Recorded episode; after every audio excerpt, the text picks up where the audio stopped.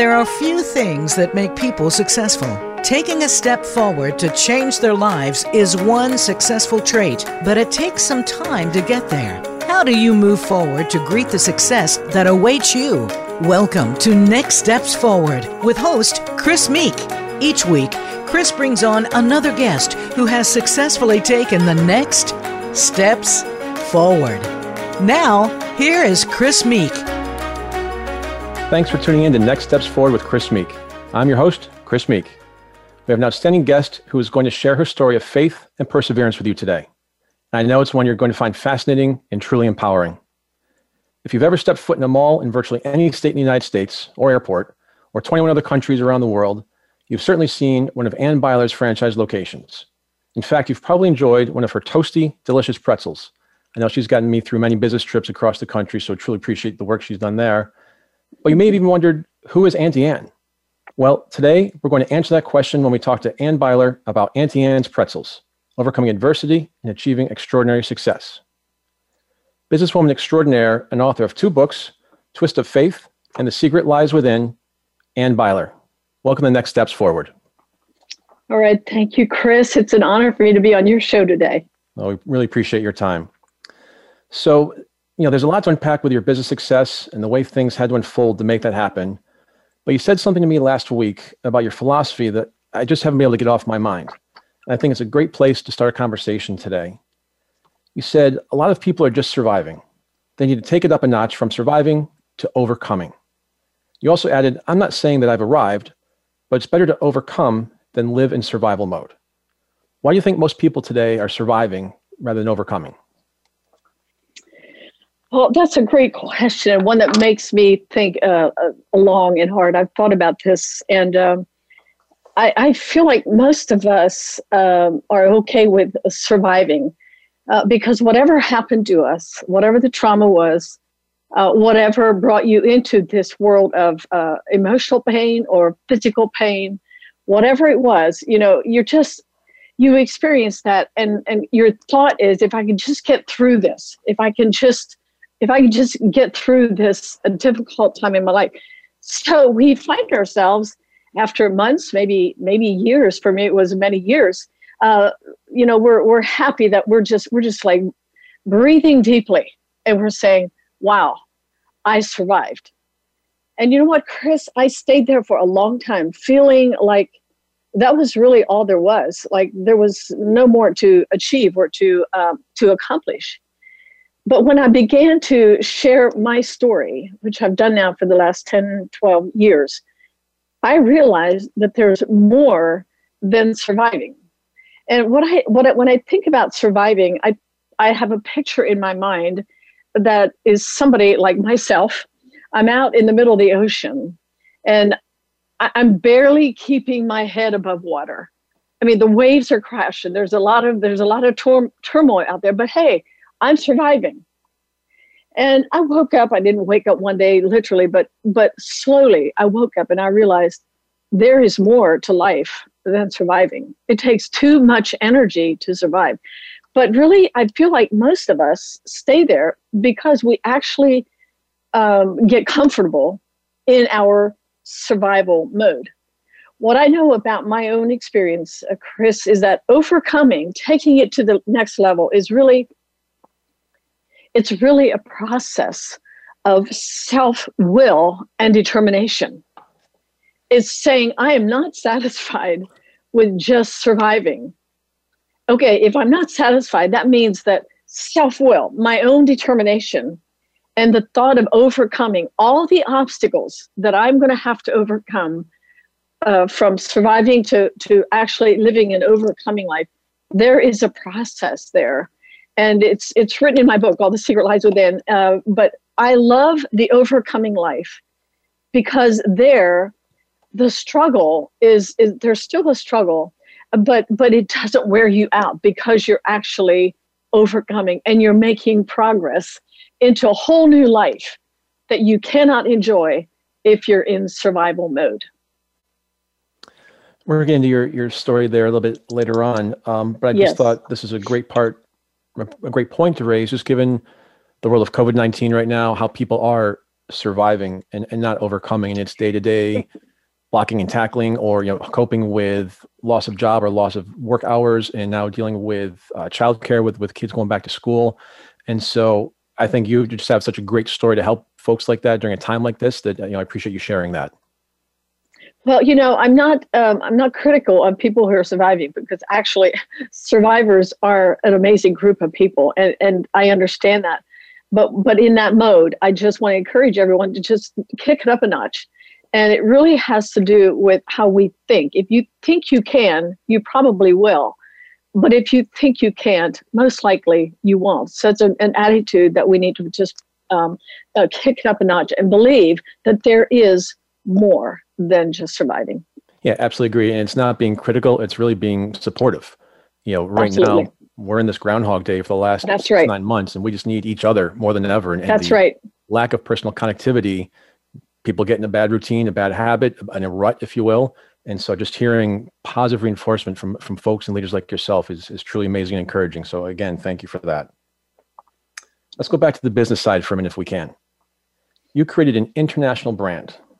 Why in the world would you think that you haven't arrived yet? well, I think it's because I was born with a very curious uh, nature, and I'm I'm always curious about life and people and things, and um, because I, and I just believe there's always more. Uh, uh, when you think that you've arrived, you actually lose sight of the more that's possible. And so I think the curiosity inside of me has always been uh, what's next? What's around the next bend? Even though I've experienced more than I ever dreamed I would as a little Amish girl growing up in Lancaster County, Pennsylvania area. Uh, I would never have dreamed of the success that we've experienced. But me, uh, Chris, I have to tell you, in in all of the success and all that's happened in my life, I have never ever felt truly felt like I have arrived. Uh, because again, I think the curiosity that I was born with just takes me into uh, this this thought: what's next? And I also believe that if you really feel like you've arrived, um, you, you just, uh, I don't know, you can get lazy and uh, uh, lethargic and maybe even feel like um, you're, you've arrived in a way that you're above other people or like you're more than what you really are. But I feel like when you, when you continue to believe there's more, it's, it's like plowing the field. You just keep plowing because there is more. I grew up with farms, so I use that term a lot, plowing the field. It's hard work to get to the next thing that God may have planned for you. Um, so having arrived, I I cannot relate to that honestly because I always feel like there's more. Well, I love the question you just posed to yourself of, of what's next and posed to others. You know, I think that that's something a, a, true mindset of a real business leader and a real spiritual leader, which we'll talk about a little bit later yeah. as well you know, what's next? What's out there? What else can we do? And so it's not settling, it's empowering and bettering. Absolutely. So I, I, love that theory. Absolutely. Mm-hmm. So you talked about your childhood in Lancaster, Pennsylvania. Let's go back to that. Uh, you know, I think people would be surprised to know that you grew up in an Amish Mennonite family in a community. Uh, I think that's a religion and life that you know very few people understand. You know, I live in the Northeast, so I've seen it you know my whole life, and, and so I'm familiar with it. But you know people in the the flyover states they call them or certainly the west coast it's just a different mm-hmm. lifestyle yeah what was your what was your childhood like well you know we certainly were a minority group and still are uh, even though the amish culture um, is growing today because they have they do have large families and very few people uh, actually leave the old order amish uh, traditions uh, my mom and dad were old order Amish, which means they they drove a horse and buggy. They had no electricity. Um, uh, most of them in back in the day were farmers, and so mom and dad, um, at the age when I was three, they left the old order Amish church, and then we went to uh, what we called the black car Amish or Amish Mennonite, which means that we could have a car. So we were now uptown and uh, my dad could farm with tractors and we could have electricity in our home and a telephone. But uh, when it comes to you know radio tv any of the extras of life um, uh, i know i didn't grow up with the tv I, we had no radios. So uh, we were informed though because my dad read the newspaper and we'd sit around uh, if you can imagine this it was in the days when all 10 of us there were five boys and three girls and mom and dad uh, we would sit around the breakfast lunch and dinner table every single day without exception. It wasn't like oh i don't feel like going to the table to eat tonight or i want to watch my favorite tv program or there was no distractions. It was part of our life every single day for every year that I uh, until I was 19, I got married at, a very young age, which is uh, very normal for that for that um, uh, the uh, culture. Uh, so we'd sit around the table and we would talk about what we did today, and my dad would often talk about what he read in the paper, and uh, we knew a little bit about the world events, but. Um, so I, growing up in that lifestyle, people often ask me, "Don't you feel wasn't that boring, or don't you feel like you missed a lot?" I'm like, "No, no." I, I grew up in a very safe environment and um, somewhat idyllic, I guess, but what my parents taught me was really important lessons that took me into a world of, of business and success because of what they taught me as a kid. And that was just a lot of hard work. Um, it was a faith in God. It was about family. It was about community. It was about my mom always. Um, you know, taught us uh, little children a, phrase that she used every, probably almost every day of our lives. Little children love each other. Do not give each other pain. When one speaks to you in anger, do not answer them again. So, mom taught us at a very young age to get along with others, and they believed that it was important to get along with your friends and your community and the your church world. But it was more important. Uh, my mom always said, "When there's love at home, uh, then that's that's enough." And so we experienced a lot of love in our home. Was it perfect? No. Uh, my dad experienced some huge setbacks financially, and through that, we experienced as a family his uh, depression, situational uh, depression, because he wasn't able to pro- provide for us. And um, so there were hardships, but my parents left me with an amazing heritage there there was no inheritance, but there was the, the heritage that we uh, that they left for us. Uh, I cannot uh, put it into words. It's it's enriched my life, and it's what gave me the courage. It's what gave what I needed to go into a business that I knew nothing about. But let me tell you what I knew. I knew how to work really hard, and um, I had lots of faith. And that's really the two most important components that my parents left me with. And I'm forever grateful for that. Well, you mentioned no inheritance. And I think what they left you uh, is worth far more than anything Absolutely. financial or capital.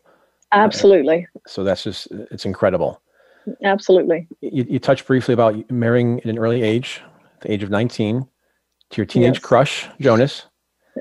but it wasn't long in your marriage when your lives took a very tragic turn. Your 19 month old daughter, Angela Joy, was killed in an accident with one of your sisters who was driving a piece of farm equipment. Understandably, that accident caused immeasurable heartache and sadness. Like many couples in that situation, you and Jonas grew apart. You saw counseling from your pastor, and your life unimaginably took an even darker turn. Would you mind sharing that story with our listeners?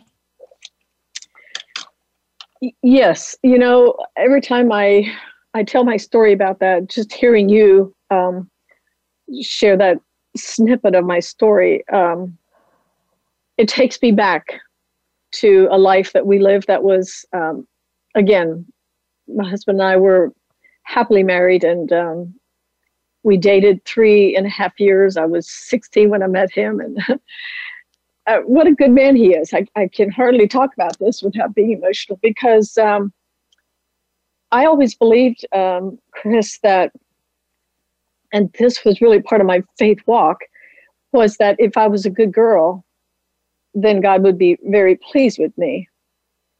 And if I was a bad girl, then he would probably be displeased with me. And in in, in a short, um, what I what I took away from that was that life is good. God is harsh. But what I know now, uh, Chris, is that I was confused about that. And so I went into my marriage feeling like uh, everything's good. I, I had never had any trauma in my life. My uh, husband's brother uh, was killed tragically um, a year before we got married. That was the only thing that I had experienced in my life prior to that, our, our, our own daughter uh, being killed. Um, so I really truly believe that life is good and God is harsh. And I was totally confused. So enjoying a, a good marriage. Uh, Jonas was a very, he's still a very quiet man, but he's a very good man. And um, enjoying our married life and we were in the middle of being actually we were youth pastors to a very large youth group back in, in the day and it was a very very exciting time and i was not prepared for for trauma uh, in any way and um, the monday morning that angela was killed it was a beautiful fall morning.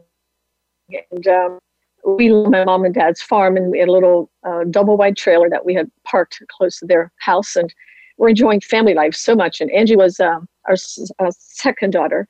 And um, i really uh, had mentioned to jonas during that time you know life is so good i can't imagine that it could get any better from here. It was so full and so rich what i didn't realize back then chris is that trauma changes you and nobody's really fully prepared for trauma. At the, at the time, I was 27 years old. And um, what I know today is that there are many, many children, many people that are traumatized at a very early age that makes life very difficult for them. So I'm grateful for the years that I had to kind of I had a strong foundation. But even with that strong foundation of faith and family, uh, when Angela was killed, uh, I was traumatized and um, she was killed instantly as she walked up to my mom's house, which was a few hundred feet from where we lived. And my sister, who was driving a bobcat at that time, looking for my dad, loading and unloading sand. Was, there was a barn between our house and my, my parents. And my sister, at that, that particular morning, always looked around for the grandkids. And Angie was earlier than usual that morning, and uh, she looked around and didn't see her. And she backed her bobcat up. Um, after she was looking for Angie, she backed her bobcat up, and when she did, um, and she looked forward after she was ready to move forward, then she saw Angela's uh, dead body uh, in front of the bobcat, and she had driven over her accidentally, of course. Um, I just want people to understand trauma changes you, and unless we understand that, we can live with trauma a lifetime and really not know why we we have uh, um, PTSD or or why the past becomes like like you're reliving it all over again many many years later. Um, it changed my relationship with God, with my husband. I became withdrawn and isolated. Uh, I continued my life as before. I went to church every Sunday, and if you would ask me how I was doing, I would tell you I'm just fine uh, because I did not have the vocabulary to talk about the deep grief that I was feeling. And so my husband and I, really during that time, um, we there was no communication, and it was like the Great Wall of China between us. There was no way to connect uh, again, and so I lost my daughter, and in, in a way, I lost my husband. And so I withdrew and isolated myself, um, and all the while pretending that I'm okay. And this went on for about five months. And then I went to see my pastor. Back in the day, counseling was really kind of, um, it, it, really wasn't talked a lot. Uh, it wasn't talked about, like it wasn't an option uh, for us. And so I went to see my pastor, who I felt like was I was at my wits' end, and I, I, I just couldn't I couldn't talk to anybody, and I was going deeper and deeper into despair and depression. And so I went to see him, and before I left his office that day, um, he took advantage of me um, physically. Uh, again, uh, I knew nothing about sexual abuse. I knew nothing. I, I didn't know anything about um, any of what, what he just did to me. And so I took it upon myself to blame me. I did something wrong. Uh, why did he do that to me? And I was totally confused, but I knew in deep in my gut that it wasn't okay. But I was, um, I didn't know what to, how to talk about it. So I decided I did make a very firm decision in my heart, in my head, as I walked out of the office. And I decided I would never tell anyone what he did to me because nobody would believe me And that was Chris, that was the very first lie that I believed that nobody would believe me. And then deciding to keep a secret, which then took me into seven years of sexual abuse uh, with my pastor. Uh, and I had no idea what was happening to me, but it took me into the, the darkest place, the darkest abyss. I, I didn't know there was a dark place like that. And I knew there was no way out. I totally believed there was no way out. And all of this happened, of course, um, before um, Auntie Anne's.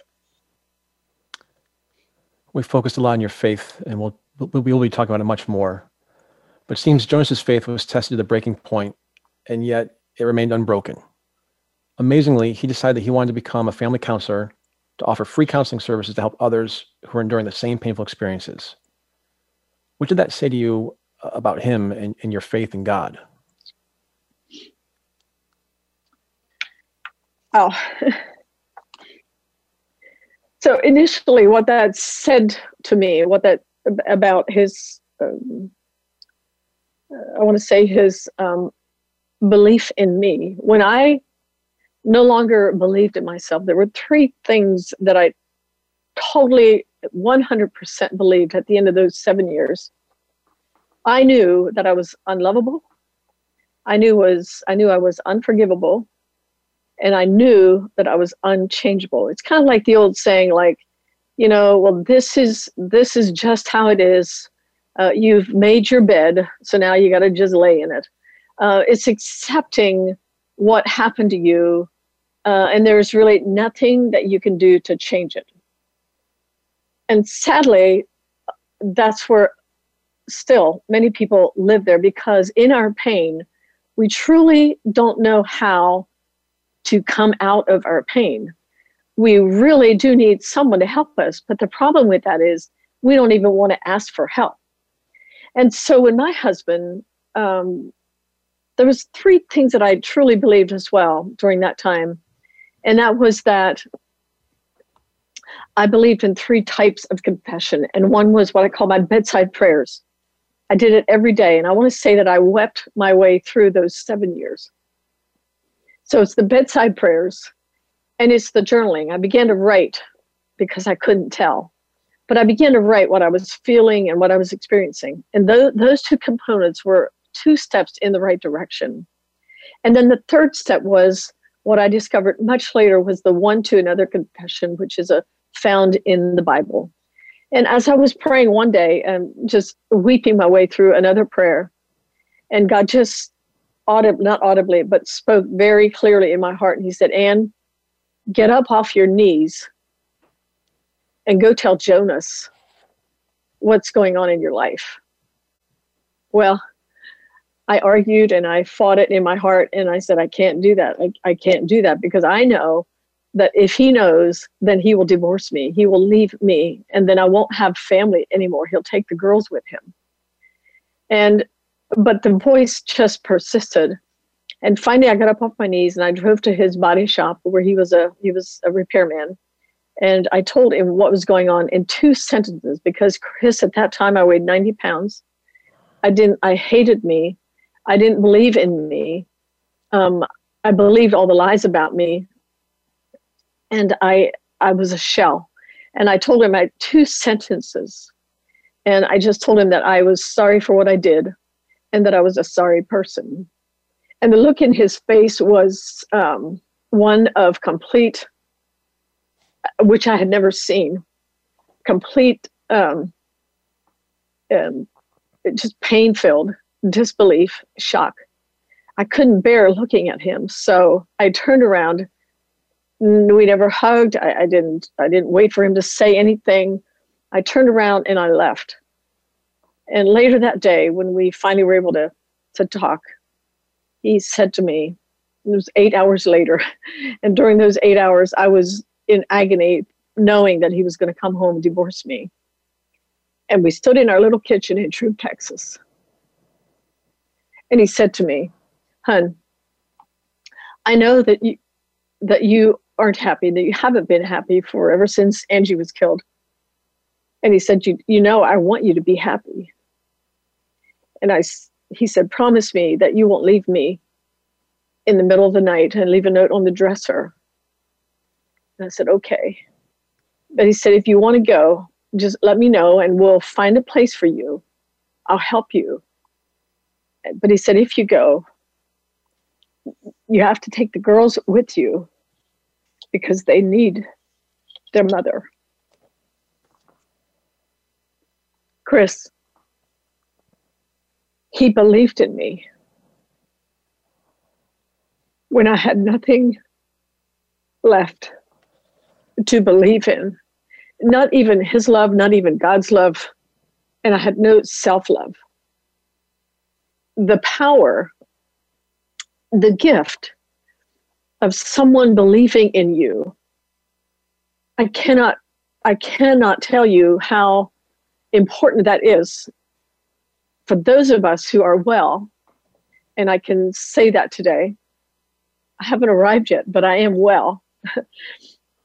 and when I see someone in that place, my heart wants to reach out to them and believe in them and tell them that they are a person of value, that it's not all lost, that there is hope, that you are lovable, you're forgivable, and you're changeable. And that's what my husband did for me that day. Although I would never have been able to verbalize that that day. But as the years, uh, weeks, months, and years went by, he gave me the greatest gift. He never told me that he forgave me, but in a roundabout way, he told me that he believed in me. And my husband saved my life. I always tell, I always say that Jesus and Jonas saved my life. I needed both. But Jonas became Jesus in the flesh for me. And that's what I needed that day. That's a, a very difficult story uh, to share with us, and so I truly appreciate you taking the time to, to walk us through that. You know, I imagine few people know that Auntie Anne's Pretzels was a product of that excruciatingly painful time in your life. Why did you choose to try and sell pretzels? I love the lighter side of my story, Chris. It's great. Thank you for taking us right into this. Absolutely.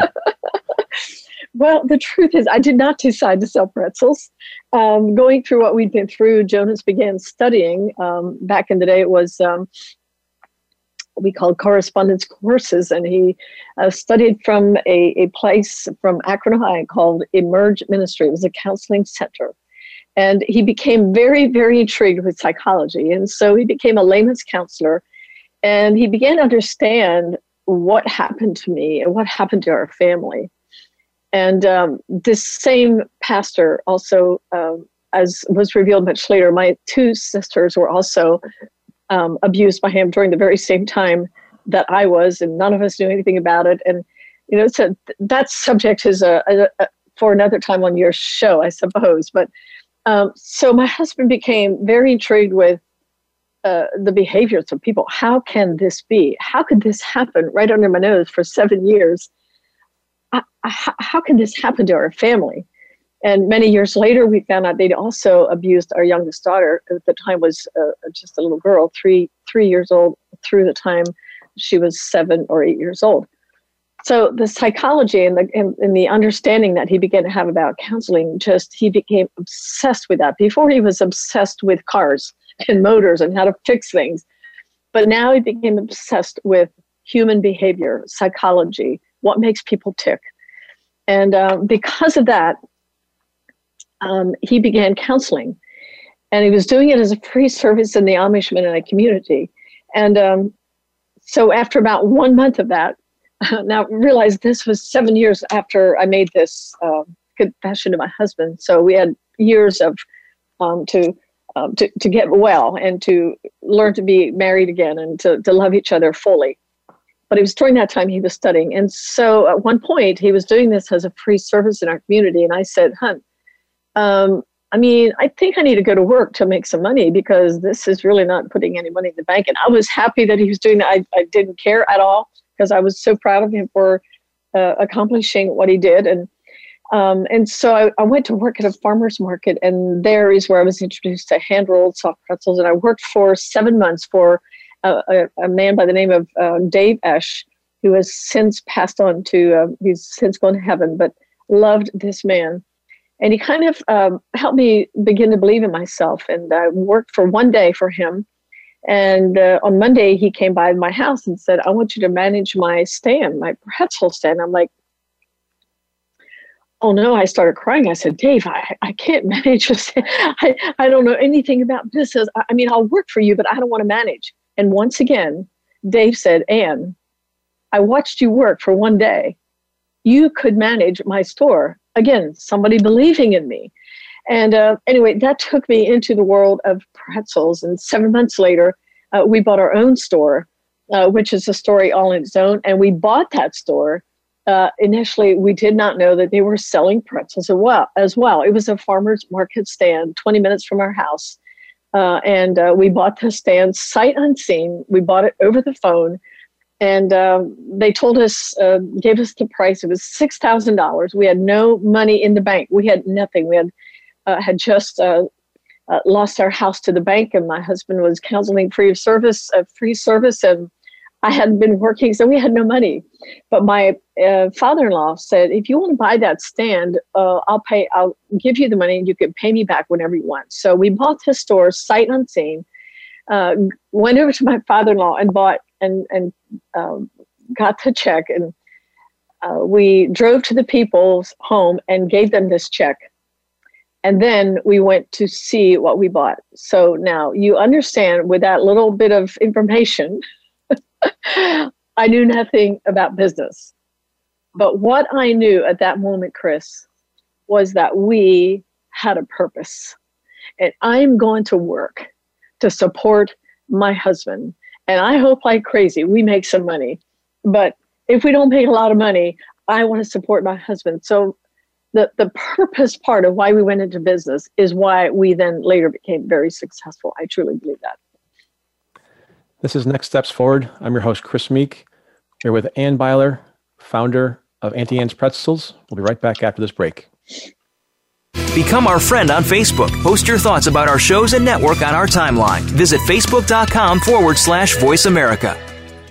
The Voice America Live Events channel is here now to showcase your corporate, individual, or organization's live event. Visit voiceamerica.com forward slash live events to see all of our past live events and find out more. Whether it's a multi day conference, special speaker, or single day event, we've got everything to make your event a success. We can do a few hours or a few days. For more information about taking your event to the next level, call Jeff Spinard at 480 294 6417 or email info at voiceamerica.com. Again, that's Jeff Spinard at 480-294-6417 or send us an email to info at voiceamerica.com. Voice America is where you are and where you want to be. Join us around the globe as we broadcast live from some of the most interesting events available. Don't forget to view all our live events, including on-demand access to past events that you may have missed by visiting voiceamerica.com forward slash live events. The White House doctor makes house calls. Listen every week for House Calls with Dr. Connie Mariano. Dr. Connie has served as the White House physician under three U.S. presidents. Now, she joins the Voice America Empowerment Channel to help you enrich yourself physically, emotionally, and spiritually. Our guests will include professionals from a variety of fields who will bring you tips that you can apply to your own life. Listen for House Calls with Dr. Connie every Thursday at 4 p.m. Pacific Time, 7 p.m. Eastern Time on the Voice America Empowerment Channel. We hear just be you a lot these days. But who are you? What is an authentic life? The answer to these questions and more will be answered on The Authentic Living Show, hosted by Andrea Matthews. Andrea will interview some of today's spiritual, psychological experts and will provide her own wisdom to help you raise your consciousness to the level of your I am. Listen for Authentic Living with Andrea Matthews Heard live every Wednesday afternoon at 4 p.m. Eastern Time, 1 p.m. Pacific Time on the Voice America Empowerment Channel. Have you friended us on Facebook yet? Why not? Just go to facebook.com forward slash voice America or search for the keywords voice America. Once you are part of our Facebook network, you'll receive daily messages about what's happening with our shows, this week's featured guests, and new happenings at the Voice America Talk Radio Network. And you can add your voice to the always active discussions on our timeline. Just go to facebook.com forward slash voice America or search for voice America.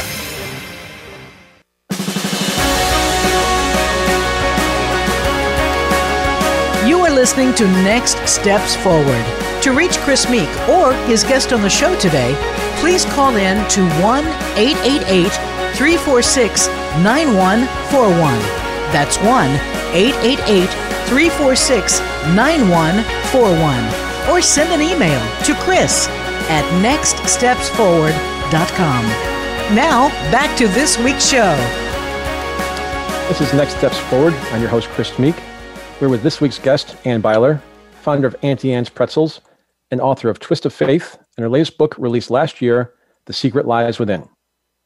In 2006, Auntie Anne's rolled its one billionth pretzel, and the business earned more than $265 million in that year alone.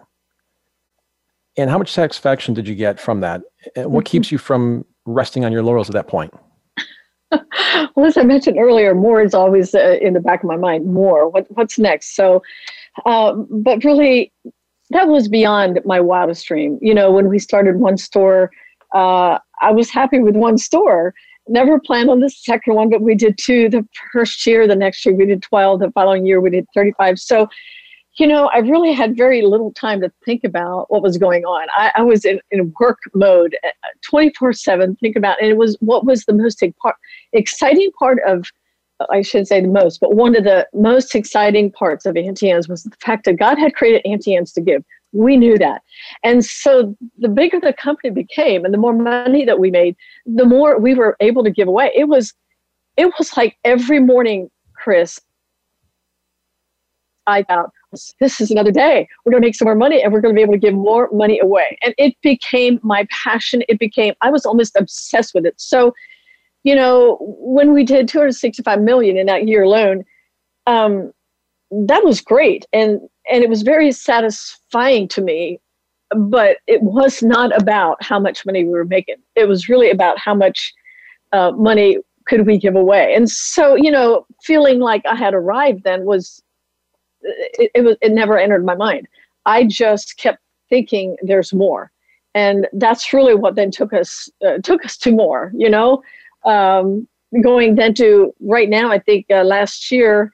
Uh, Anne's was maybe at 850 million in annual sales. And you know, when you think about that, so it's still kind of a small company, but it's just a pretzel and lemonade.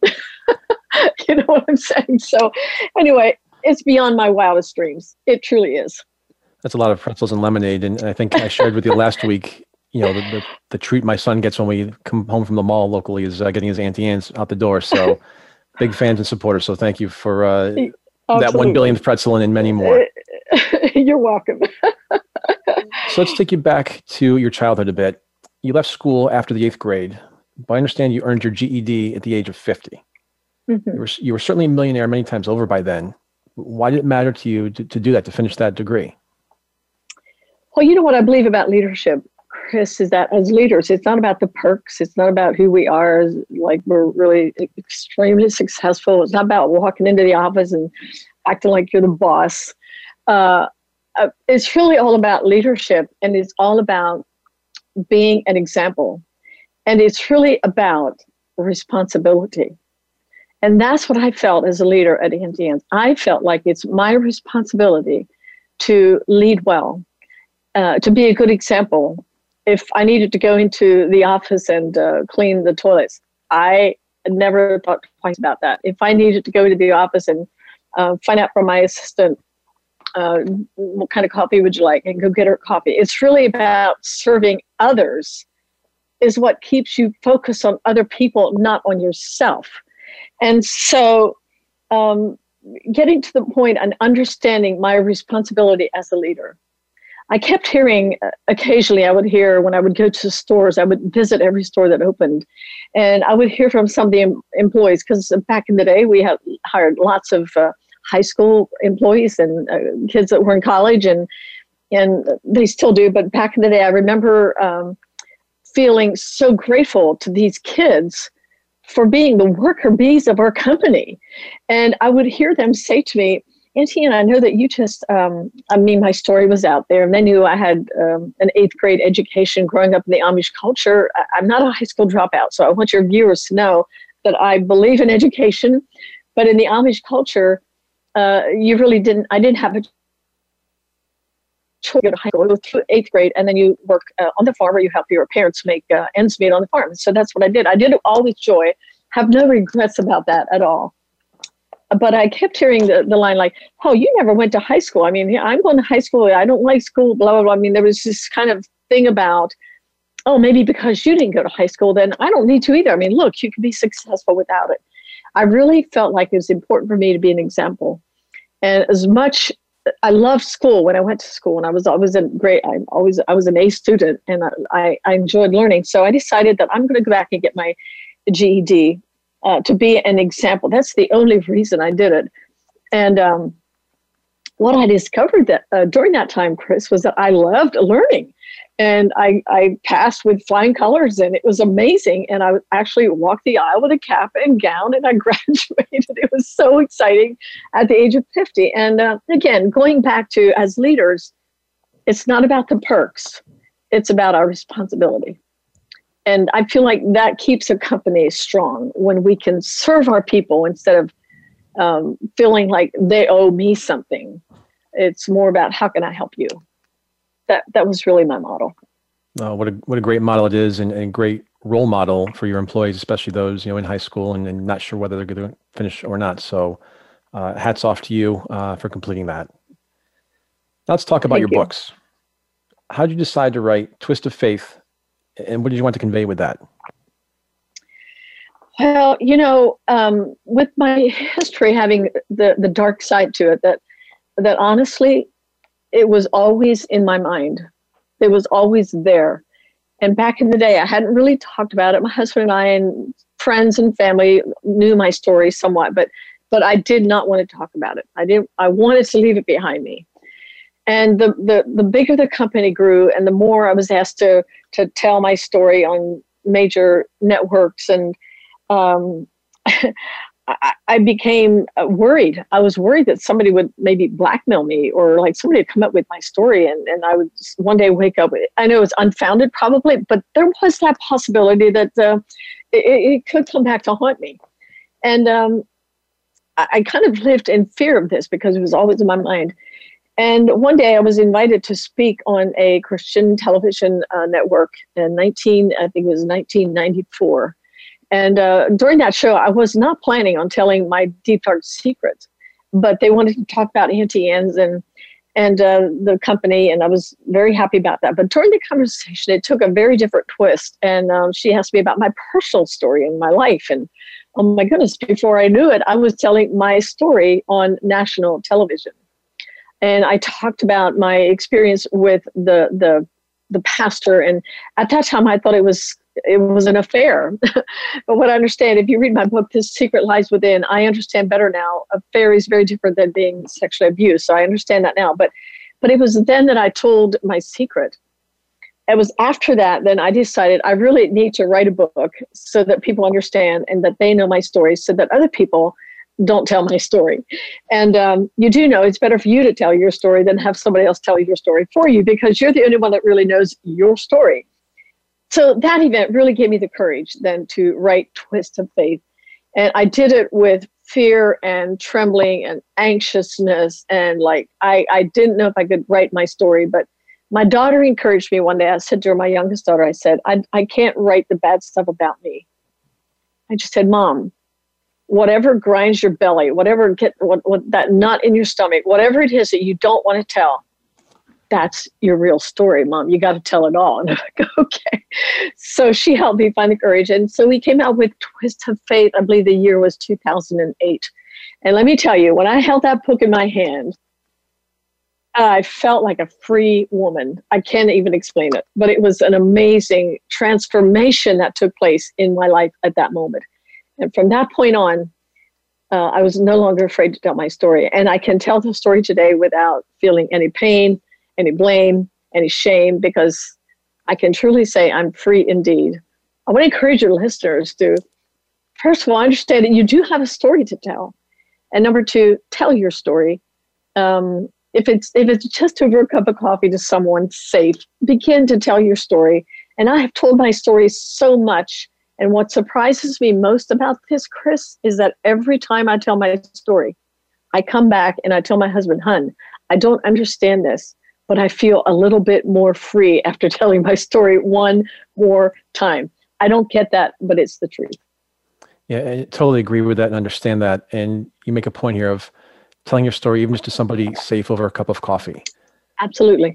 You know, and we can all world, do that. Yes. Yeah, absolutely. I think, and correct me if I'm wrong, but people are just afraid of the, the stigma. You know, what will somebody think of me if, you know, it's so, I'm frail, yes. I'm broken. That's not the right word, yes. but there's something buried yes. in there. Absolutely. And it needs to come out so that you can be free. Yes. No, and so truly inspirational, and hopefully others will follow your, your suit there. Thank you. your you. second book, Secret Lies Within, is a very different book.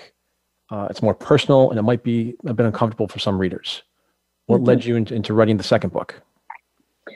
Well, after I experienced such freedom uh, in those years from I would say 2010 through 2019 is when the book was released. I really felt like there was another book uh, two more books inside of me, and uh, I was um, I wanted the the Secret Lies uh, Within to be more about. Uh, my my first book was truly my story, the, the good, the bad, and the ugly. It is what it is, and it's it's uh, um, it, it's it's uh, timeless. The Secret Lies Within. I was felt a little bit more purposeful with that book, in that that I want people, I want the reader, men or women, to understand what abuse is, what it looks like, uh, what you can actually do to to uh, to help your your children to educate your kids about abuse, and it's a book about how I was able to overcome trauma and to find purpose in my pain. You know, for years I pushed it down. I, I just kept pushing it down. I didn't understand that my pain, out of my pain, my purpose was actually being formed. Now, many of your listeners aren't there yet, and they may, that may sound foreign to them. But let me tell you, if it wasn't for the pain in my life, I would not be on your show today because I would still be silent, uh, hoping that it'll just go away one day and someday I'm going to be okay. No, you get okay, you become better as you open up your life and you begin to be real, open, honest, transparent, share your story, and eventually um, you, you're going to feel the freedom of that. So the secret lies within is very purposeful in the fact that I want people to understand uh, there's more to your life than trying to stuff your past. Writing a book is a big undertaking, and, and knowing how much pain you went through writing those first couple of books, do you think you have another one anytime soon in you? I have one more, and that one's it's a business book, which um, I'm probably equally excited about that one because when I go speak, um, Chris, many times I feel like I, I, I, I tell my story, but I don't have anything to give to the audience. And I'm so excited that I'll be able to do this uh, possibly next year. I can't tell you when next year, but it's it's done. It's it's uh, we just completed the editing part of it. Um, so it's going to be the the title's not for sure, but uh, what we're thinking around now, overcoming to lead. Um, so you'll hear more about that in, in the coming months. But I'm very excited about that. And the book is really about how I uh, was able to lead our company from one little farmer's market stand um, to around the world. And when I say I, um, it's not about me, it's about the great people that were around me. So, and let me tell you quickly as well, I didn't do it perfectly, but I did it with such passion and purpose and the people around me just became purposeful as well with the brand and the people around me were the people that built Auntie Anne's, which I'm forever grateful for. I'm still, I think about them and I still feel emotional about the people that came to work every day and gave me their very best, their talents, their gifts. I mean, no complaining. It was amazing to me. Uh, I love Auntie Anne's and I still call Auntie Anne's I call them my people, even though I don't own the company anymore. they are my people. uh, that's terrific. Well, let's talk about something really fun. At least I, think it's fun since we're doing part of it here. You also have your own podcast, Living a Life mm-hmm. Unleashed, which I recommend to our listeners. One of your episodes is titled Finding Purpose in Your Pain and the Power of Confession. Mm-hmm. That's based on the scripture James 5:16, isn't it? Yes, it is. Would you share your perspective on that, please? It sounds like a very simple con- concept. It's a very small little verse somewhere toward the end of the Bible in James, and it says, Confess your faults one to another and pray for one another, and there's the promise you'll be healed. It's what it says. And I knew that verse as a kid, as a teenager, as a mother, as a wife, as a businesswoman, but I honestly had no idea uh, that the, the power of that verse. And so, as I mentioned to you earlier, when I finally was able to confess to my husband, that was the verse, that was the impetus for me to be able to to to understand and what I call the one to another confession. That's what it is. Confess your faults, your sins, your struggles, your frustrations, life, your story, whatever it is that really bothers you. That's what we need to learn how to, to tell each other. And when I began to open my life up to this one to another confession, at first it was scary as heck. I'm telling you, I mean, to tell my husband my secret, and then to even after that, many times my palms would sweat. My heart, my heart is racing. My head is spinning.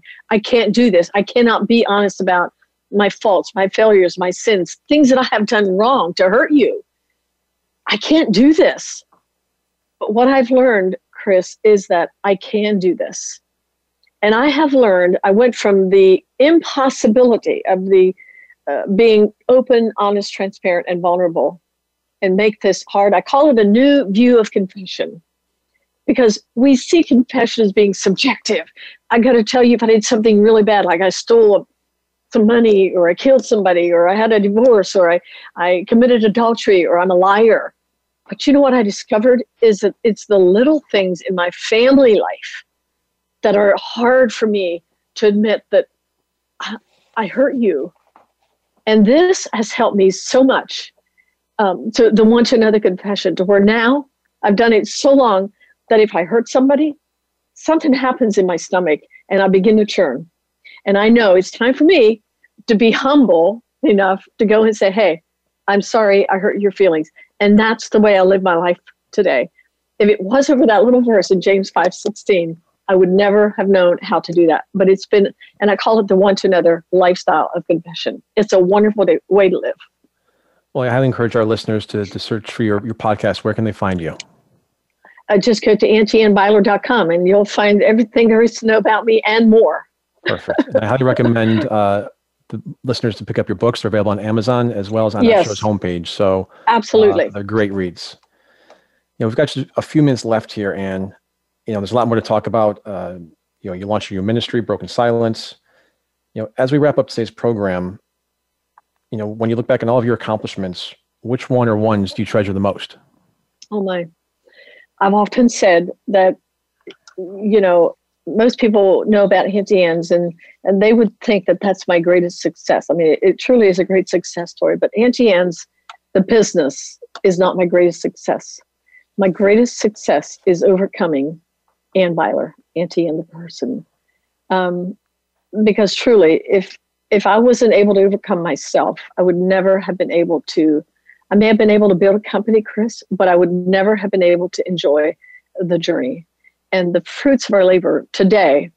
Um, overcoming myself meant that I could stay with my husband. Like we're married 52 years. We have four beautiful grandkids. We have two beautiful daughters. All of that was almost gone for me and if I would not have dug deeper and overcame myself, I would not be experiencing that today. Thank you, Anne Beiler, for sharing your incredible, incredible journey. And thank you for tuning in to Next Steps Forward. I'm Chris Meek. We'll see you back here next week. Until then, stay safe and keep taking your next steps forward. Thank you and God bless.